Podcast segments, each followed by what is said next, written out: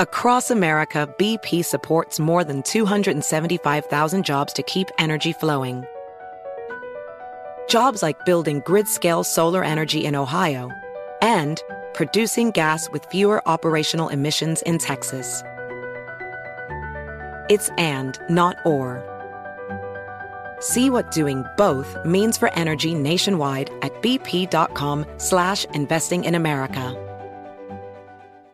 This is Tracy V. Wilson from Stuff You Missed in History class. The national sales event is on at your Toyota dealer, making now the perfect time to get a great deal on a dependable new car. Like a legendary Camry built for performance and available with all wheel drive, you can count on your new Camry to get anywhere you need to go. Or check out an affordable and reliable Corolla with a trim for every lifestyle. From the hip sedan to the sporty hatchback, there's a Corolla built just for you. Check out more national sales event deals when you visit buyatoyota.com. Toyota, let's go places.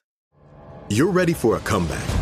And with Purdue Global, you can do more than take classes. You can take charge of your story, of your career, of your life. Earn a degree you can be proud of and get an education employers respect.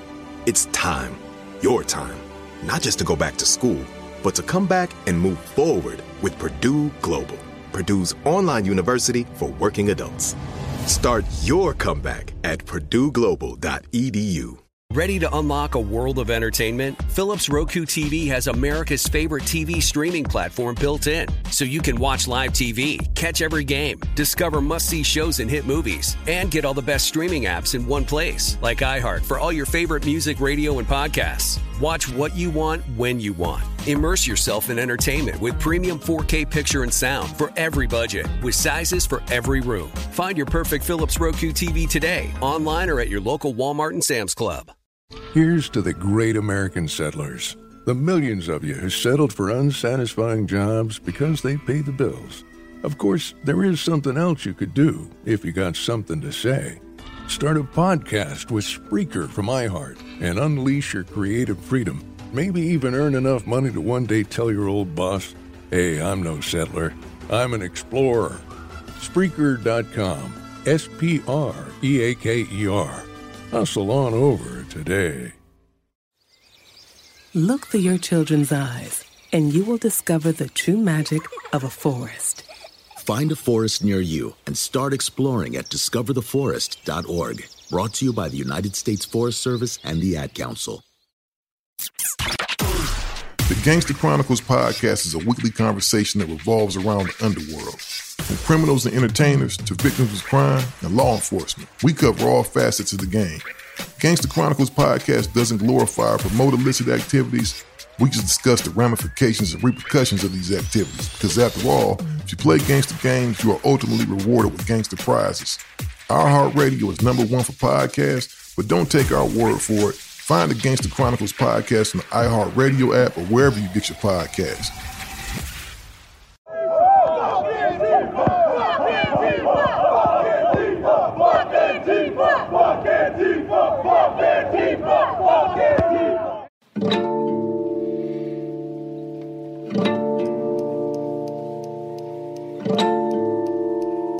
For most of the last decade, the city of Portland's national reputation was largely informed by the sketch TV series Portlandia. The show began airing in 2011, right at the start of the relevance of the word hipster.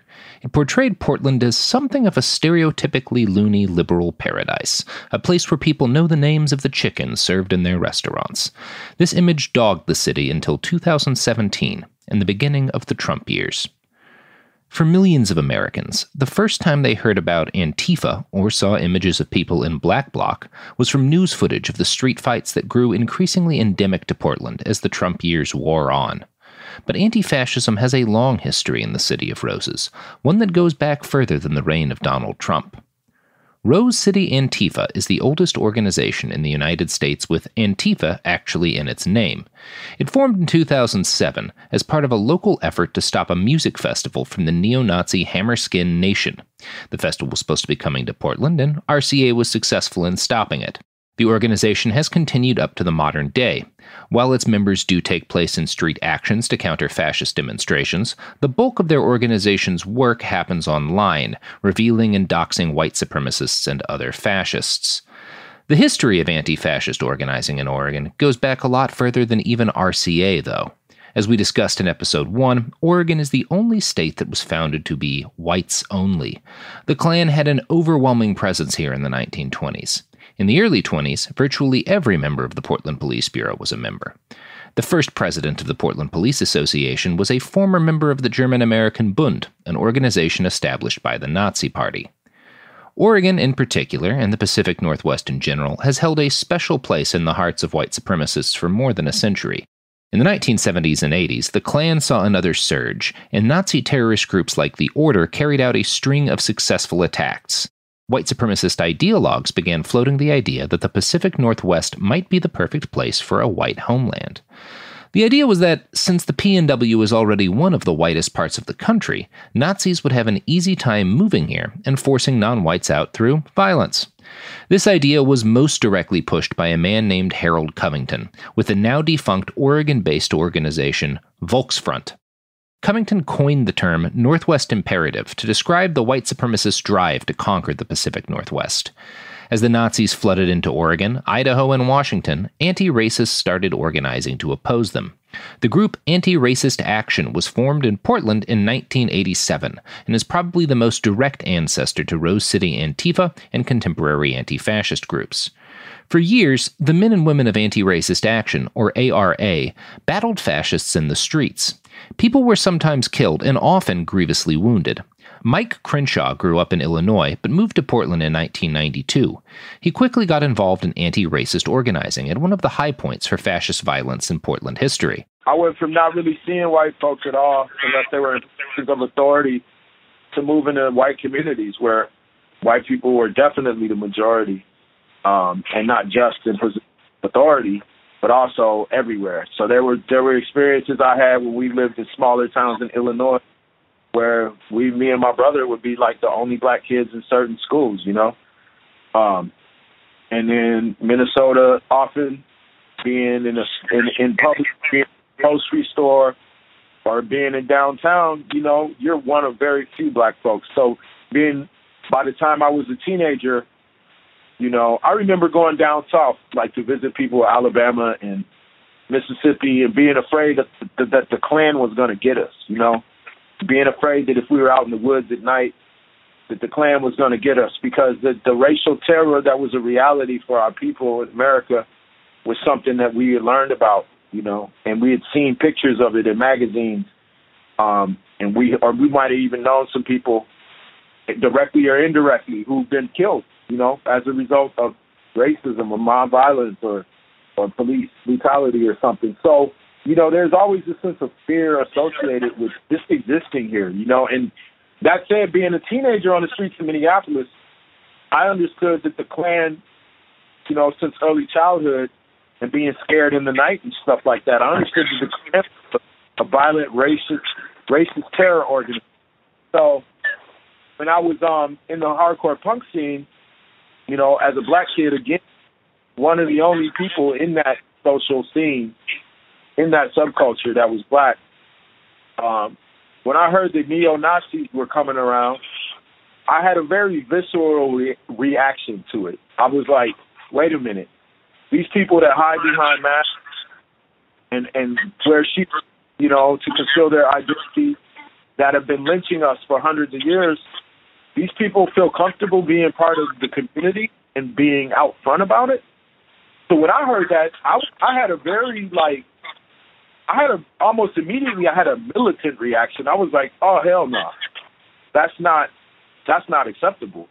And you know, being a young man, um, and hanging out on the streets, having already dealt with uh, physical violence and being ostracized and bullied and beat up, this is part of being growing up in Chicago. That's just normal, you know.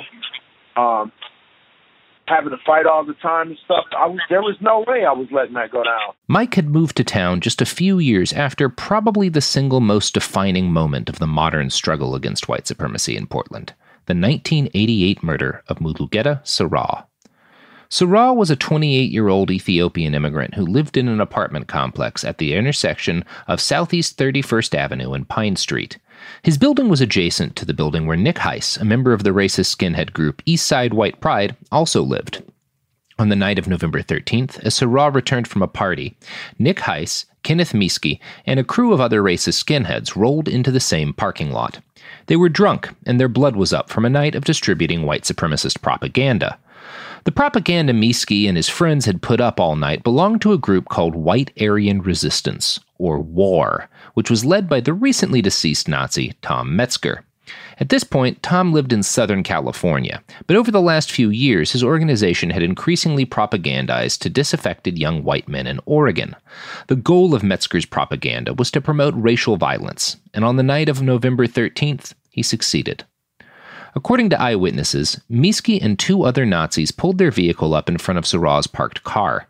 The Nazis' girlfriends were also in the vehicle, and they egged their partners on with cries of, Let's kill him! Let's kill him! And that's exactly what they did. Mieske hit Mulugeta from behind with a baseball bat and kept beating him after he dropped, while his fellow Nazis kicked the prone man with steel toed boots. Mulugeta Seraw died of his injuries. His killers were convicted of murder. They pled guilty and never faced trial. Morris Dees, head of the Southern Poverty Law Center, sued Tom Metzger in civil court and won a landmark judgment against him. The lawsuit established the legal precedent that someone like Metzger had what's called vicarious responsibility for Seraw's death, because Metzger had good reason to know that his actions and the propaganda he put out would lead to violence. The murder of Mulugeta Seraw was a galvanizing moment for the Portland anti racist community. By the time Mike Crenshaw showed up, everyone knew what the stakes were. I had a group of friends that I was hanging with, you know, and we were all fighting with the, the anti racist skinhead element as that's who we wanted to be. And so when we heard these neo Nazis had organized themselves with the leadership of the Klansmen into a gang called the White Knights, we decided that we were going to confront them, and we did it. We confronted them. We gave them an opportunity to their views. We said, "Are you guys white power?" And they said, "Yeah." And we said, "Look, the next time we see you, we're going to ask you again, and if you are still white power, then we're going to fuck you up." You know, that's what happened. Some of them changed. Some of them. Some of them. Across America, BP supports more than 275,000 jobs to keep energy flowing. Jobs like updating turbines at one of our Indiana wind farms and producing more oil and gas with fewer operational emissions in the Gulf of Mexico. It's and, not or. See what doing both means for energy nationwide at bp.com slash investing in America. After years of fine print contracts and getting ripped off by overpriced wireless providers, if people have learned anything, it's that there's always a catch. Mint Mobile wireless plans are 15 bucks a month when you purchase a 3-month plan. You think, What's the catch? But there isn't one. Mint Mobile's secret sauce is that they sell wireless service online. They cut out the cost of retail stores and pass those sweet savings directly to you. Mint Mobile is here to rescue you with premium wireless plans for just 15 bucks a month. All plans come with unlimited talk and text plus high-speed data delivered on the nation's largest 5G network. You can use your own phone and bring your own phone number along with your existing contacts. To get this new customer offer and your new 3-month unlimited wireless plan for just 15 bucks a month, go to mintmobile.com/behind. That's mintmobile.com/behind. Cut your wireless bill to 15 bucks a month at mintmobile.com slash behind. Additional taxes, fees, and restrictions apply. See Mint Mobile for details. Ready to unlock a world of entertainment? Philips Roku TV has America's favorite TV streaming platform built in, so you can watch live TV, catch every game, discover must see shows and hit movies, and get all the best streaming apps in one place, like iHeart for all your favorite music, radio, and podcasts. Watch what you want when you want. Immerse yourself in entertainment with premium 4K picture and sound for every budget, with sizes for every room. Find your perfect Philips Roku TV today, online or at your local Walmart and Sam's Club. Welcome to 500 Greatest Songs, a podcast based on Rolling Stone's hugely popular, influential, and sometimes controversial list. I'm Brittany Spanos. And I'm Rob Sheffield. We're here to shed light on the greatest songs ever made and discover what makes them so great. From classics like Fleetwood Mac's Dreams to the Ronettes' Be My Baby, and modern day classics like The Killer's Mr. Brightside. Listen to Rolling Stone's 500 Greatest Songs on the iHeartRadio app, Apple Podcasts, or wherever you get your podcasts denounced it. A couple of them actually defected.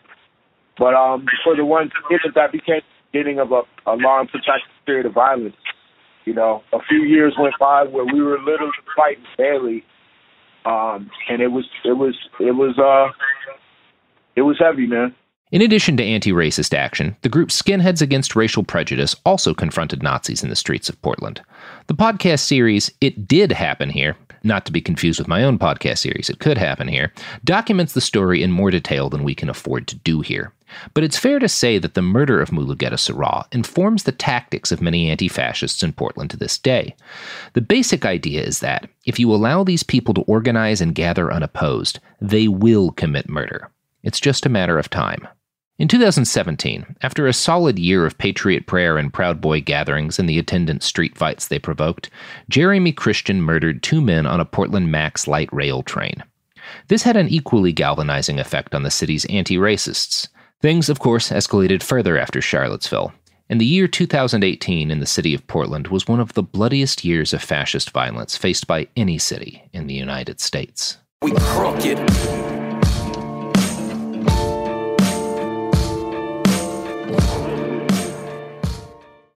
What's up, guys? I'm Rashad Bilal. And I am Troy Millings, and we are the hosts of the Earn Your Leisure podcast, where we break down business models and examine the latest trends in finance. We hold court and have exclusive interviews with some of the biggest names in business, sport, and entertainment. From DJ Khaled to Mark Cuban, Rick Ross, and Shaquille O'Neal. I mean, our alumni list is expansive. Listen in as our guests reveal their business models, hardships, and triumphs in their respective fields. The knowledge is in depth, and the questions are always delivered from your standpoint. We want to know what you want to know. We talk to the legends of business, sports, and entertainment about how they got their start and most importantly, how they make their money. Earn Your Leisure is a college business class mixed with pop culture. Want to learn about the real estate game? Unclear as how the stock market works? We got you. Interested in starting a trucking company or a vending machine business? Not really sure about how taxes or credit work? We got it all covered. The Earn Your Leisure podcast is available now. Listen to Earn Your Leisure on the Black Effect Podcast Network, iHeartRadio app, Apple Podcasts, or wherever you get your podcasts.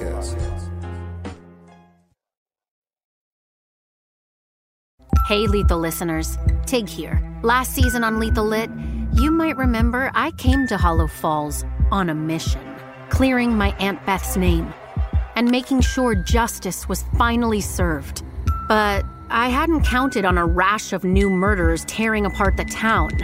My mission put myself and my friends in danger. Though it wasn't all bad. I'm gonna be real with you, Tig. I like you. But now, all signs point to a new serial killer in Hollow Falls. If this game is just starting, you better believe I'm gonna win. I'm Tig Torres, and this is Lethal Lit. Catch up on season one of the hit murder mystery podcast Lethal Lit, a Tig Torres mystery, out now. And then tune in for all new thrills in season two, dropping weekly starting February 9th. Subscribe now to never miss an episode. Listen to Lethal Lit on the iHeartRadio app, Apple Podcasts, or wherever you get your podcasts.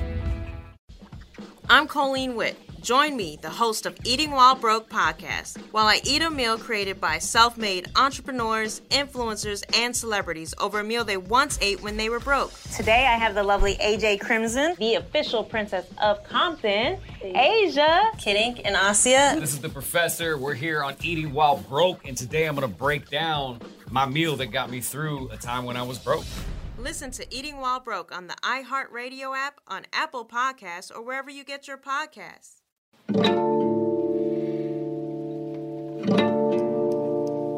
My colleague Garrison is going to take over here to give you an overview of how the street battles between fascists and anti fascists evolved from 2017 on. As Trump ushered conservative nationalism into the mainstream, the vast MAGA movement brought street battles with their political enemies back into vogue. The most prominent of the far right groups that gathered in Portland was Patriot Prayer, led by self described street preacher Joey Gibson. Patriot Prayer formed alongside numerous other far right and neo fascist groups in 2016 to support the candidacy of Donald Trump. Throughout 2017 and 2018, Patriot Prayer put on dozens and dozens of rallies throughout the Pacific Northwest and especially Portland. While Patriot Prayer rarely numbered more than a few dozen members, they were capable in drawing in hundreds of people by allying with militias like the Three Percenters and street gangs like the Proud Boys, and also explicit white nationalist groups like Identity Europa. These street demos regularly escalated into violent brawls, with police almost always taking the side of the far right and carrying out attacks on anti fascist demonstrators. Here's how someone with the Youth Liberation Front explained their entry into activism and anti fascism. Reminder we've redubbed the audio with a voice actor because these children are regularly threatened with murder. Yeah, I think for me, it was definitely what was going on in my everyday life. That kind of pushed me to get more involved in politics. I was I was fucking in school and then I heard about Jeremy Christian killing people on the max I ride home and fucking then that like really consumed me and it was integral into me becoming like anti-fascist and anti-racist and not just kind of push my growth into anarchism and then ecology so i think things happening in my world around me was the first thing that definitely pushed me here Jeremy Christian attended multiple Patriot Prayer rallies before he stabbed three people and killed two in a racially motivated attack on Portland's Max Rail on May 27, 2017. While Christian was eventually kicked out of a Patriot Prayer rally for openly sig heiling, the fact that Joey Gibson chose to hold a rally immediately after the murders suggests that many of their members may not have disavowed him as much as they claimed. The far right rallies that immediately followed Christian's stabbing spree grew ever more violent. Gibson and company used their newfound notoriety to hold events in cities throughout the West Coast, many of which ended in brawls. Through it all, Gibson maintained a close relationship with the Portland Police Bureau, specifically Lieutenant Jeff Niiya, the previous commander of PPB's Rapid Response Team, the very same team of, quote, riot police who would be responsible for suppressing BLM rallies in 2020. In text messages from Lieutenant Niiya to Gibson, found via public records requests, Lieutenant Niiya was showcased giving Gibson information about Antifa during rallies and instructing Gibson and other Patriot Prayer members on how to avoid being arrested themselves. At one point, Niiya went so far as to tell Gibson that he and other officers were trying specifically not to arrest a violent right wing street brawler, Tiny Toese, who had outstanding arrest warrants at the time. Niiya told Gibson, quote, just make sure he doesn't do anything which may draw our attention. If he still has the warrant in our system, I don't run you guys, so I don't personally know, the officers could arrest him. I don't see a need to arrest on the warrant unless there is a reason. Unquote. The texts were from 2017 to 2018, but only released in February of 2019. Back in June of 2018, a rally that was originally planned to protest police violence turned into an anti fascist rally after Patriot Prayer announced they would show up to counter the original protest. After some brawling in the streets, the Portland Police Bureau arrested multiple anti fascists, but failed to arrest anyone on the right. This appears to have been done under orders from Lieutenant Niiya. In live stream footage, officers are seen walking up to and telling Gibson, quote, I just talked to Jeff Niiya, and he asked me to tell you that he has probable cause to arrest a couple of the guys here. They've arrested the other side, so it's not singling you guys out. But it's time to go. If you guys can go home, there won't be any arrests. Two months later, at another opposing anti fascist Patriot Prayer slash Proud Boy rally, Portland police shot munitions at anti fascists as they ordered them to disperse.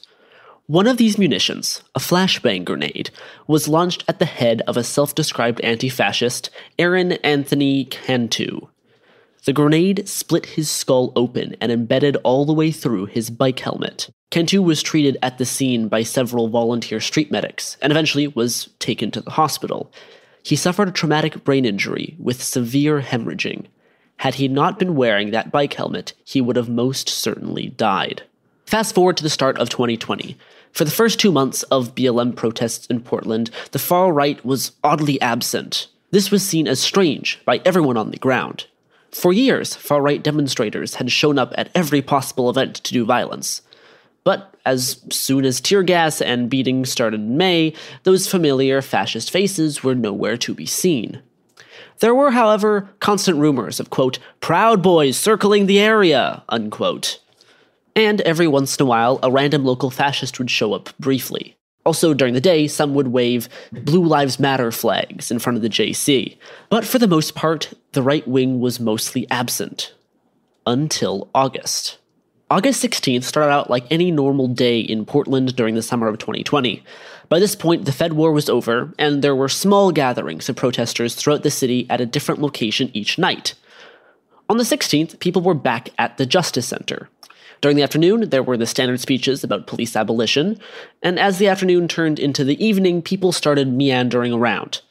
At around 10 p.m., a small group who had appointed themselves as, quote, protest security attempted to aggressively escort out someone from the parks around the JC for unknown reasons. Quote, security led this person over to the nearby 7 Eleven, where they were more or less randomly jumped by someone else. We should say a bit here about the 7 Eleven near the Justice Center. Early in the summer, it had earned the nickname Comrade 7 Eleven because the workers inside repeatedly pulled in protesters to rescue them from police bull rushes and clouds of tear gas. Unfortunately, as the summer wore on, the 7 Eleven became a gathering place for less savory individuals who coalesced at the fringes of the movement. Street fights, some involving people tangentially involved in the protests, and others involving drunk people who just wanted to fight, became an almost nightly occurrence. It was not uncommon to see puddles of blood in the intersection leading to the 7 Eleven. So it was not super surprising that the person, quote, security, pulled out of the protest, got jumped near the 7 Eleven. After getting punched, chased, and tackled, he ran away, but, quote, security stayed out in front of the 7 Eleven. A woman nearby approached them and asked what was going on. The, quote, security then got aggressive with her. Other people near the 7 Eleven, whose affiliation is unclear, began stealing her stuff a backpack and skateboard. She then chased people around and tried to pepper spray the people stealing from her. Videos filmed at the time suggest that most of the people involved in this fracas were very inebriated. While all this was going on, another person arrived at the 7 Eleven. He parked his truck outside and attempted to de escalate this tricky situation. A small crowd of around 20 people formed around the woman who had been attacked. Upon hearing this woman had, quote, maced people, the small group got aggressive. A few people threw water bottles. Someone who had been caught in the pepper spray crossfire ran up and began punching this woman. Violence waxed and waned for several minutes, and then the man with the truck repeatedly tried to de escalate the situation. Eventually, he gave up and got into his truck again, which made a weird sound and lurched forward after he turned it on. One of the self appointed security people then walked up to the driver and began to hit him through the open window. A couple people also began hitting the truck driver's girlfriend, who had walked around the truck toward the small crowd. While all this was going on, a much larger BLM demonstration was occurring a few blocks away. I was there at the time and I didn't even know any of this was going on. But some BLM protesters noticed the commotion and wandered over to the 7 Eleven and tried to stop people from attacking the truck driver and his girlfriend. The driver, still under attack from his window, revved his engine a few times, and when the road was completely clear, he drove away but he crashed about three blocks away from the 7 Eleven. The self appointed security people chased after on foot, and when they arrived at the crash site, one of the, quote, security people pushed the truck driver onto the ground and stopped him from leaving or walking around. The truck driver explained that he wasn't trying to hurt anybody, and this angered one of these so called security people, who then began punching and kicking the truck driver who was already on the ground. The two other self appointed security tried to restrain this one security guy who was repeatedly hitting the truck driver. But this agitated security dude was able to break free and brutally kick the truck driver in the back of the head, briefly knocking him out. Volunteer street medics rushed to the scene from the protest a few blocks away to provide aid. This was a terrible, confusing, and profoundly avoidable series of events. It had very little to do with Portland's BLM movement save that a small number of self appointed security had been present at the protest before this brawl started. This is not how it was presented in right wing media, which portrayed the whole situation as a mass BLM gang assault on a white man for no other reason than his skin color. Much of the disinformation came courtesy of the far right blogger and social media personality Andy Ngo. Ngo had gained popularity among the right in the past few years by writing about the dangers of Muslim immigrants and fear mongering about Antifa. In the past, Ngo had also selectively live streamed and filmed Antifa and Patriot Prayer slash Proud Boy rallies. At one of these rallies, he was assaulted with milkshakes and punched and shoved several times. This was a little after Ngo had been present to selectively film a right wing assault at a local left wing hangout. Across America, BP supports more than 275,000 jobs to keep energy flowing. Jobs like updating turbines at one of our Indiana wind farms and producing more oil and gas with fewer operational emissions in the Gulf of Mexico. It's and, not or. See what doing both means for energy nationwide at bp.com slash investing in America. Ready to unlock a world of entertainment? Philips Roku TV has America's favorite TV streaming platform built in. So you can watch live TV, catch every game, discover must see shows and hit movies, and get all the best streaming apps in one place, like iHeart for all your favorite music, radio, and podcasts. Watch what you want when you want. Immerse yourself in entertainment with premium 4K picture and sound for every budget, with sizes for every room. Find your perfect Philips Roku TV today, online or at your local Walmart and Sam's Club. Welcome to 500 Greatest Songs, a podcast based on Rolling Stone's hugely popular, influential, and sometimes controversial list. I'm Brittany Spanos. And I'm Rob Sheffield. We're here to shed light on the greatest songs ever made and discover what makes them so great. From classics like Fleetwood Mac's Dreams to the Ronettes' Be My Baby, and modern day classics like The Killer's Mr. Brightside. Listen to Rolling Stone's 500 Greatest Songs on the iHeartRadio app, Apple Podcasts, or wherever you get your podcasts. Witness the dawning of a new era in automotive luxury with a reveal unlike any other as Infiniti presents a new chapter in luxury, the premiere of the all new 2025 Infiniti QX80. Join us March 20th live from the edge at Hudson Yards in New York City, featuring an unforgettable performance by Grammy and Academy Award winning singer, songwriter, and composer, Jon Batiste. The all new Infiniti QX80 is unlike any luxury SUV you've ever seen. Smart enough to anticipate your needs even before you do. Every line, curve, and detail was thoughtfully crafted so everything for every passenger feels just right. Don't miss it. Mark your calendars and be the first to see it March 20th at 7 p.m. Eastern, only on iHeartRadio's YouTube channel. Save the date at new-QX80.com. 2025 QX80 coming this summer. That left a woman hospitalized with severe injuries. Ngo had presented the scene to look like right wingers were defending themselves, but in actuality, they initiated this brutal attack. And it was later found out that Ngo was actually at the planning of this violent assault. In some footage secretly filmed, Ngo is seen laughing as Patriot Prayer members discuss beating up left wing activists and so called communists. After he was beat up, Ngo raised hundreds of thousands of dollars and mostly stopped going to protests himself. Instead, he either embedded footage from actual on the ground journalists or used stolen footage from various far right accounts that download, edit, and repost footage from protests. All the footage Andy Ngo shares about this head kicking incident is heavily edited to make it unclear to his followers what is actually happening and to make Ngo's twisted narrative more believable.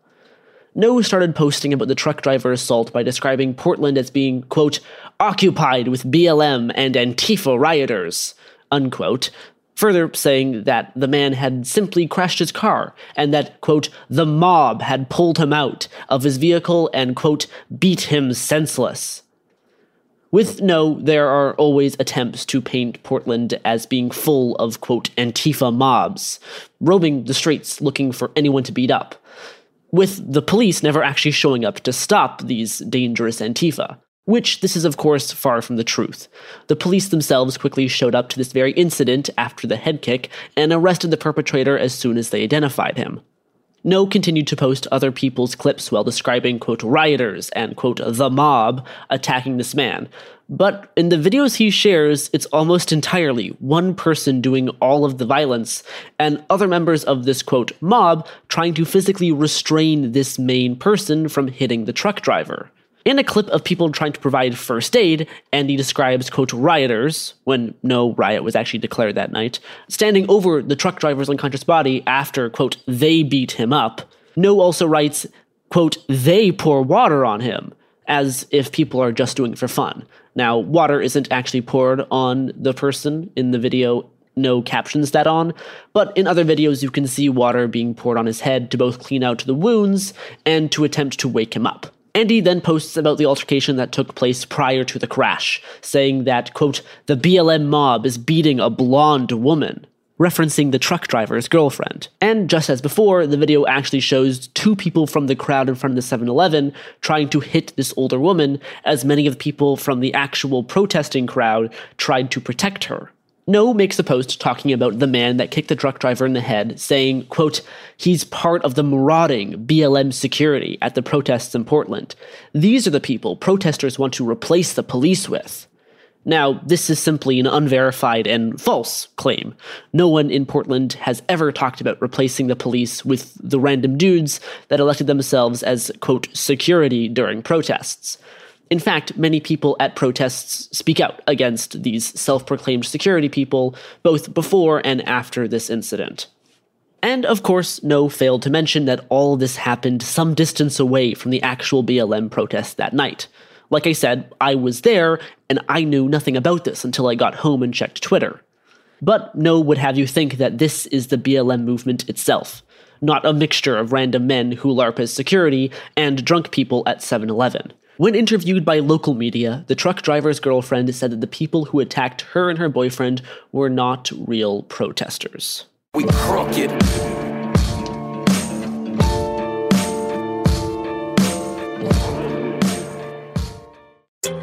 Make sure to check out Drink Champs, your number one music podcast on the Black Effect Podcast Network. Host NORE and DJ EFN sat down with artist and icon Ye, which Vulture called one of 2021's most significant interviews. I literally had to go like Thanos, and I don't want to have to be the villain. But when I went and did the Donda thing, Ye returned. And everybody had to sit back and watch the real leader. Check out Drink Champs' conversation with Ye and many more legendary artists each and every Friday on the iHeartRadio app, Apple Podcasts, or wherever you listen to your favorite shows. When P.T. Barnum's Great American Museum burned to the ground in 1865, what rose from its ashes would change the world. Welcome to Grim and Mild Presents, an ongoing journey into the strange, the unusual, and the fascinating. For our inaugural season, we'll be giving you a backstage tour of the always complex and often misunderstood cultural artifact that is the American Sideshow. So come along as we visit the shadowy corners of the stage and learn about the people who were at the center of it all. In a place where spectacle was king, we will soon discover there's always more to the story than meets the eye. So step right up and get in line. Listen to Grim and Mild Presents now on the iHeartRadio app, Apple Podcasts, or wherever you listen to podcasts. Learn more over at grimandmild.com slash presents.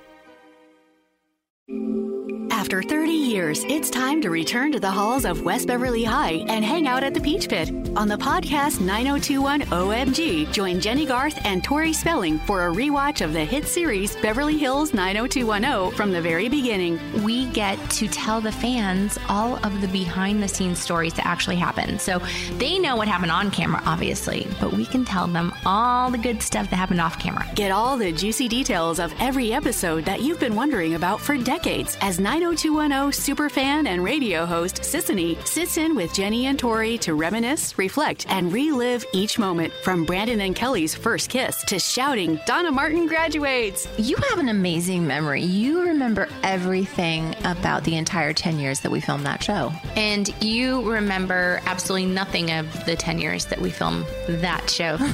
Listen to 9021 OMG on the iHeartRadio app, Apple Podcasts, or wherever you get your podcasts.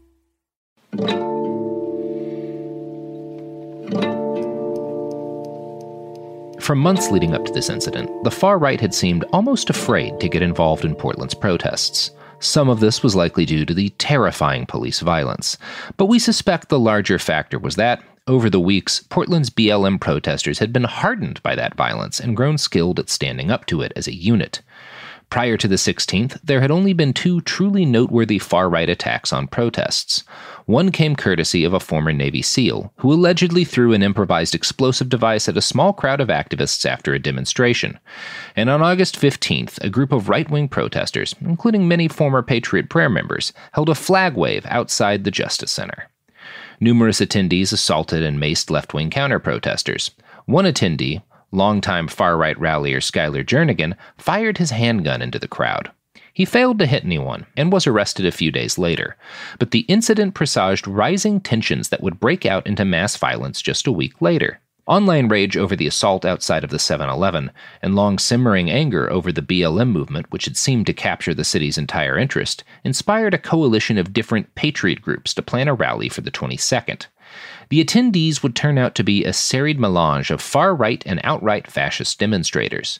Members of the Proud Boys made up the backbone of the force that showed up in front of the JC on the 22nd, but there were also neo Nazis and militiamen. The individuals who showed up were only bound by two things performative support for police who assaulted leftists, and a desire to do similar violence themselves. These men and women showed up ready to fight. They wore armor, carried paintball guns with frozen paintballs, cans of bear mace, telescoping batons, knives, and firearms. The start of the demonstration was set for 12 noon. By the time Garrison and I arrived on scene, several dozen right wingers were already present. Standing across the street were less than half that number of anti fascists. The vibe was immediately tense, but not immediately violent. A pro BLM bicycle protest drove through the street in between both groups, followed by a crowd of several dozen bikers for Trump and men in trucks waving Trump and back the blue flags. While all this happened, more fascists and far right demonstrators continued to arrive.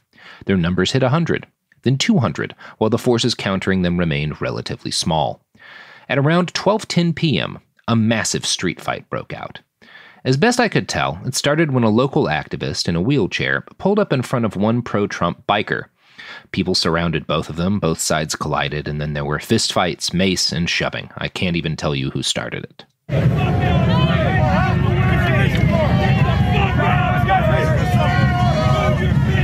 David Willis, a local anti Semitic protester, threatened me and a number of other protesters with an AR 15 style paintball gun loaded with paintballs that he'd frozen in order to cause more damage.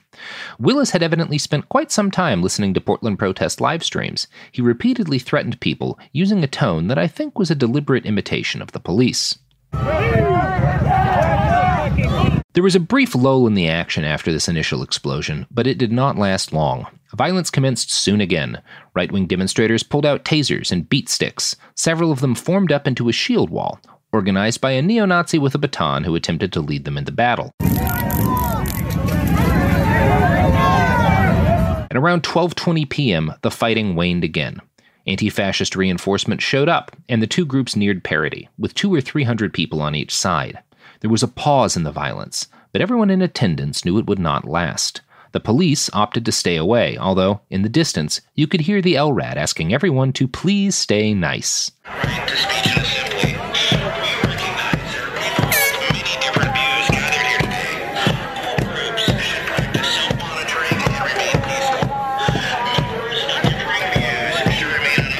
For a little over a half hour, relative peace reigned. More left wing demonstrators continued to show up, including Demetria Hester, who led the crowd in chants of Black Lives Matter. Right wingers responded with less cohesive chants of their own, like, Hey, hey, ho, ho, these violent rioters have got to go. Finally, a bit after 1:10 p.m., a right-wing demonstrator hucked a jug of OJ over his shield wall and into the anti-fascist ranks. This was followed by improvised flashbangs, and soon another general melee broke out. Things got incredibly ugly.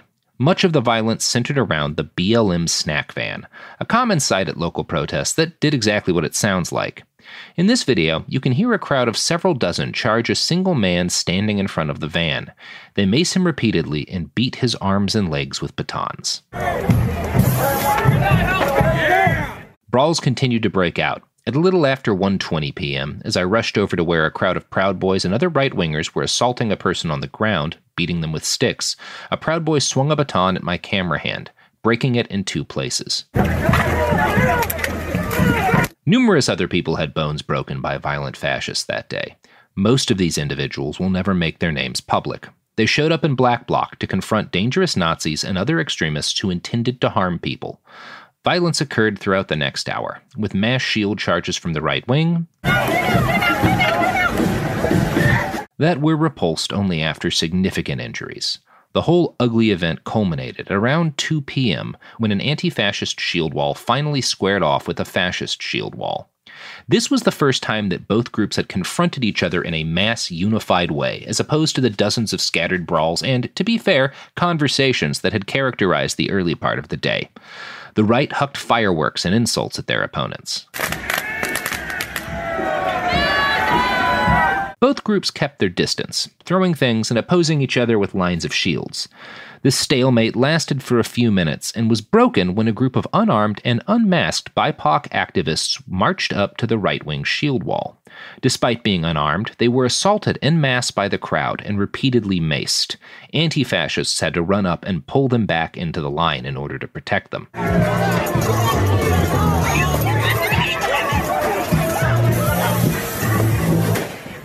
The sheer volume of mace deployed by the right wing worked against them, though.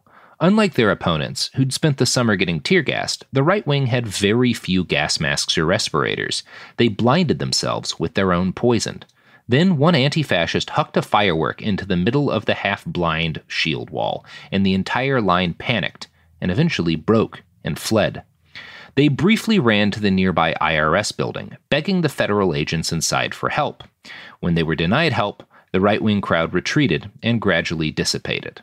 August 22nd would mark the largest confrontation between right and left in Portland during the summer of 2020, but it was not the deadliest. That title would be earned the next weekend when a Trump cruise, which consisted of several thousand pickup trucks and other vehicles flying Trump and thin blue line flags, rolled through the city of Portland and eventually through downtown Portland. There was violence at this event, but it was much less cohesive. Several groups of Trump supporters fired paintball guns and mace into crowds from moving vehicles. The crowd this day, however, was less extreme than the smaller crowd on the 22nd. Some Trump supporters even went to the aid of people who were injured by other Trump supporters, and in general, the overall group was much less ready to fight, at least in an organized way. But the sight of thousands of pickup trucks blaring flags and, of course, the assaults from a number of members of the Trump crews meant that anxiety was extremely high among Portland protesters. And, of course, contributing to this was the fact that the previous two weekends had involved heavy violence and gunfire. One individual had fired a handgun in warning during the protest on the 22nd, in addition to Skyler Jernigan's shots into a crowd the week before. So, understandably, everyone was very amped up. And while the train of mounted Trump supporters eventually passed through town without serious life threatening violence, events at the periphery of the caravan would shortly lead to the first fatality of Portland's 2020 protests. The conflict occurred as two right wing demonstrators, both of whom had been present at the 22nd, were walking home. Jay Danielson and Chandler Pappas were regular Patriot Prayer marchers. Both carried handguns, batons, and mace. The exact sequence of events is unclear, but as best we can tell from since released surveillance footage, Pappas and Danielson seem to have attacked a pro BLM and anti fascist demonstrator named Michael Reinoehl. Reinoehl responded to their mace with gunfire, killing Danielson and nearly hitting Pappas. Reinoehl ran and fled the scene immediately, disappearing into the city. For several days, his identity was unknown, and details around the shooting were completely obscured. This did not stop the right wing media and President Trump himself from turning Danielson into a martyr. Calls to brand Antifa a terrorist group reached a fever pitch. When Reinoehl's identity was revealed, much was made of the fact that he identified with both BLM and Antifa. The right wing disinformation ecosystem took this as evidence that Antifa and BLM were both part of some shadowy, organized plot to overthrow the United States government. The reality is that anti fascist activism and the goals of Black Lives Matter have always been deeply tied, as Max Smith attests. Does that mean I'm part of an Antifa group? No. Am I an anti-fascist? Absolutely. Because how how can you not be right? That, that only that only makes sense. Um, and so I think it's it's it's again one of those things that gets like thrown into the media as a buzzword that doesn't actually mean anything. And that's only doubled down on by like our president and people like that who just continue to use words they don't understand because they think that they're explosive. But in reality, it, in reality, the Antifa guys, you know, the Antifa, the Rose, the City Antifa, whatever, are really like a bunch of like guys that I do like research and stuff for the most part and get us information. I've long used contacts to get like information like who is this gang? Who you know what is this uh, tattoo on this white supremacist i've been seeing over here? That's really what i've used them for um you know the people that i know that identify as antifa. But other than that i mean it's it's it's just an ideology. So it's it's, it's a weird to see people ask questions like are you antifa? And i'm like what does that mean? Or is is blm has been taken over by antifa? And blm even is one of those statements that again eh, kind of like antifa. It doesn't actually mean anything. You know there's no a black lives matter a chapter here like like national a chapter here that i'm aware of. And people always say, you know, like this stuff takes away uh, uh, from the spirit of Black Lives Matter.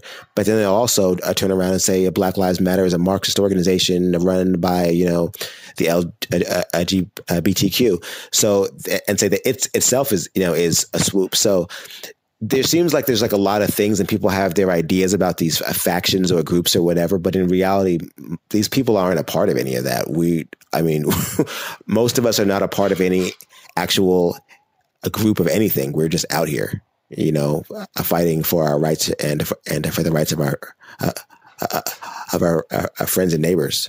So all those labels are are kind of funny. Like, you know, we're not uh, in a gang. We aren't the Proud Boys or the Patriot Prayers. They all have their names and cliques and groups and and and and and, and nonprofits and all that. That's not really our thing.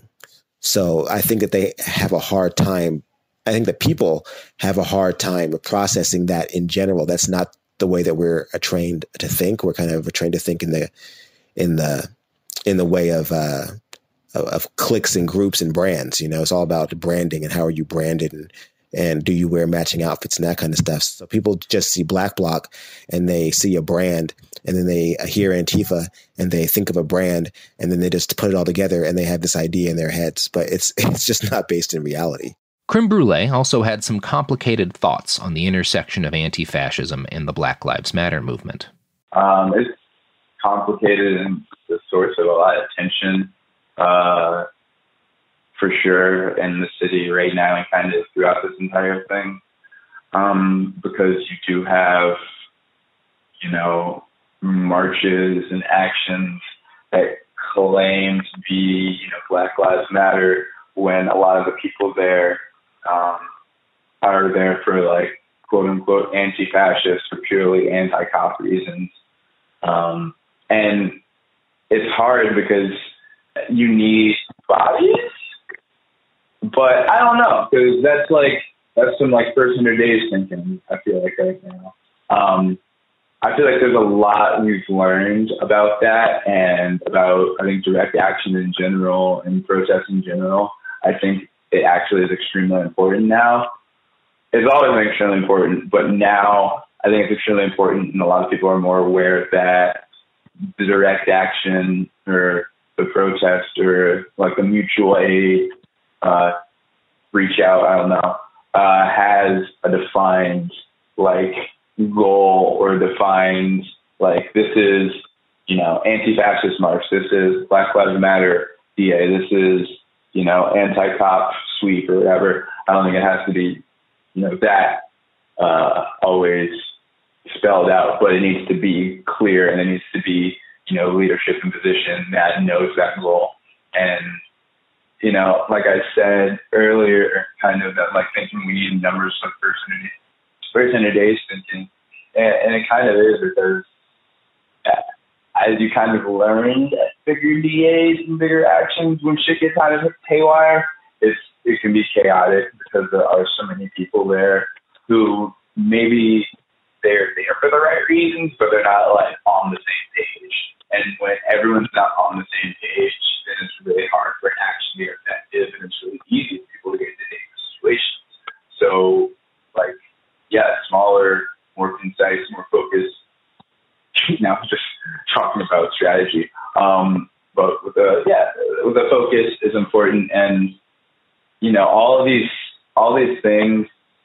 I guess in terms of the relationship between I guess those two things, my perspective is black liberation is liberation for everybody, and I guess from my perspective, the goal I don't know if it's goals, but the the through line to me personally is Black Lives Matter, at least like from a looking at it linearly standpoint, if if we really are considering Black Lives Matter, if we get to a point in our country where Black lives are mattering, then there will probably be less fascists, or we will have done some. You know what I mean? If the entire country is like, yeah, Black Lives Matter, that's a country where at least fascists aren't in government, and that's a country where at least um, there's probably, if not abolished police, less police presence or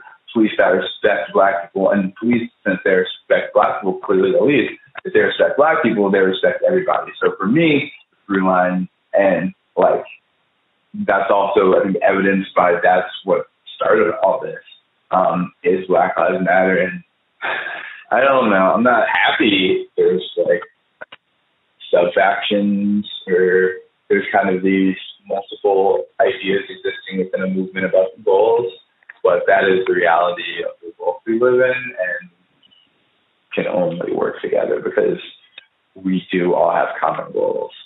Um, yeah.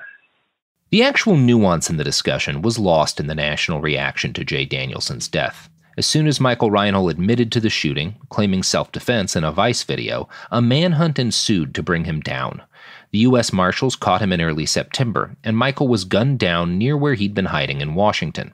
Initial reports spoke of an exchange of gunfire, but later evidence revealed that Michael had not fired while officers shot dozens of times at the vehicle he was in. In mid October, at a campaign rally ahead of the November election, President Trump bragged that he had used the U.S. Marshals as, more or less, a death squad, saying, We sent in the U.S. Marshals. Took 15 minutes, it was over. 15 minutes, it was over. We got him. They knew who he was. They didn't want to arrest him. And 15 minutes that ended. Anyway, but and they called themselves peaceful protesters. Right wing rallies and violence would continue throughout the remainder of the year. It was, however, notably lower key than it had been before. Several hundred Proud Boys rallied on the weekend of September 26th, but both sides were kept largely apart. Less than a week before the event, Eugene Antifa had released a set of leaked chat logs from a group called Patriot Coalition, who would help plan events on August 22nd as well. The chats, which I reported on alongside Jason Wilson for Bellingcat and the UK Guardian, included threats to shoot members of the ACLU and legal observers, as well as embryonic plans to kidnap the governor of Oregon over the state's COVID 19 lockdown. The governor convened a press conference after these reports and threatened to use the state's long dormant anti paramilitary laws if there was mass violence by the Proud Boys. On September 26th, police kept anti fascists and fascists apart. A number of Proud Boys did do violence, assaulting several members of the press who came to cover their event. But no mass thousand person street fight ensued this time. In fact, after the 26th, far right street activity seemed to ebb for several months. There were small Back the Blue rallies, which often involved right wingers macing counter protesters and threatening them with firearms, and, of course, involved anti fascists doing things like breaking the windows on their cars. But mass violence failed to ensue. It seemed, for a while, as if the far right had spent itself in August of 2020. This would turn out to be untrue, of course. We're recording this episode just two weeks after the capital of the United States was sieged and occupied briefly by hundreds of far right, fascist, and white nationalist demonstrators on January 6, 2021. This event was signposted by an attack by far right insurrectionists on the city of Salem, Oregon's capital, just a few days earlier. The whole chain of events further reinforced Oregon's reputation as something of a national bellwether for far right violence. What the anti fascists of the Rose City endured in the late summer of 2020 came home to the capital of the entire country just a few months later. Uh, Word to grand pops who couldn't fathom the Obamases. I don't hate America, just to man she keeps her promises. 20 teens looking like the 60s, it's crazy. A nationwide deja vu, what my people supposed to do. Go to schools named after the Klan founder. Word round town is I don't see why we frowning. Native American students forced to learn about Winnow Sarah. How is that fair, bruh? Some heroes unsung and some monsters get monuments built for them, but ain't be all a little bit of monster. We crooked. Thank you.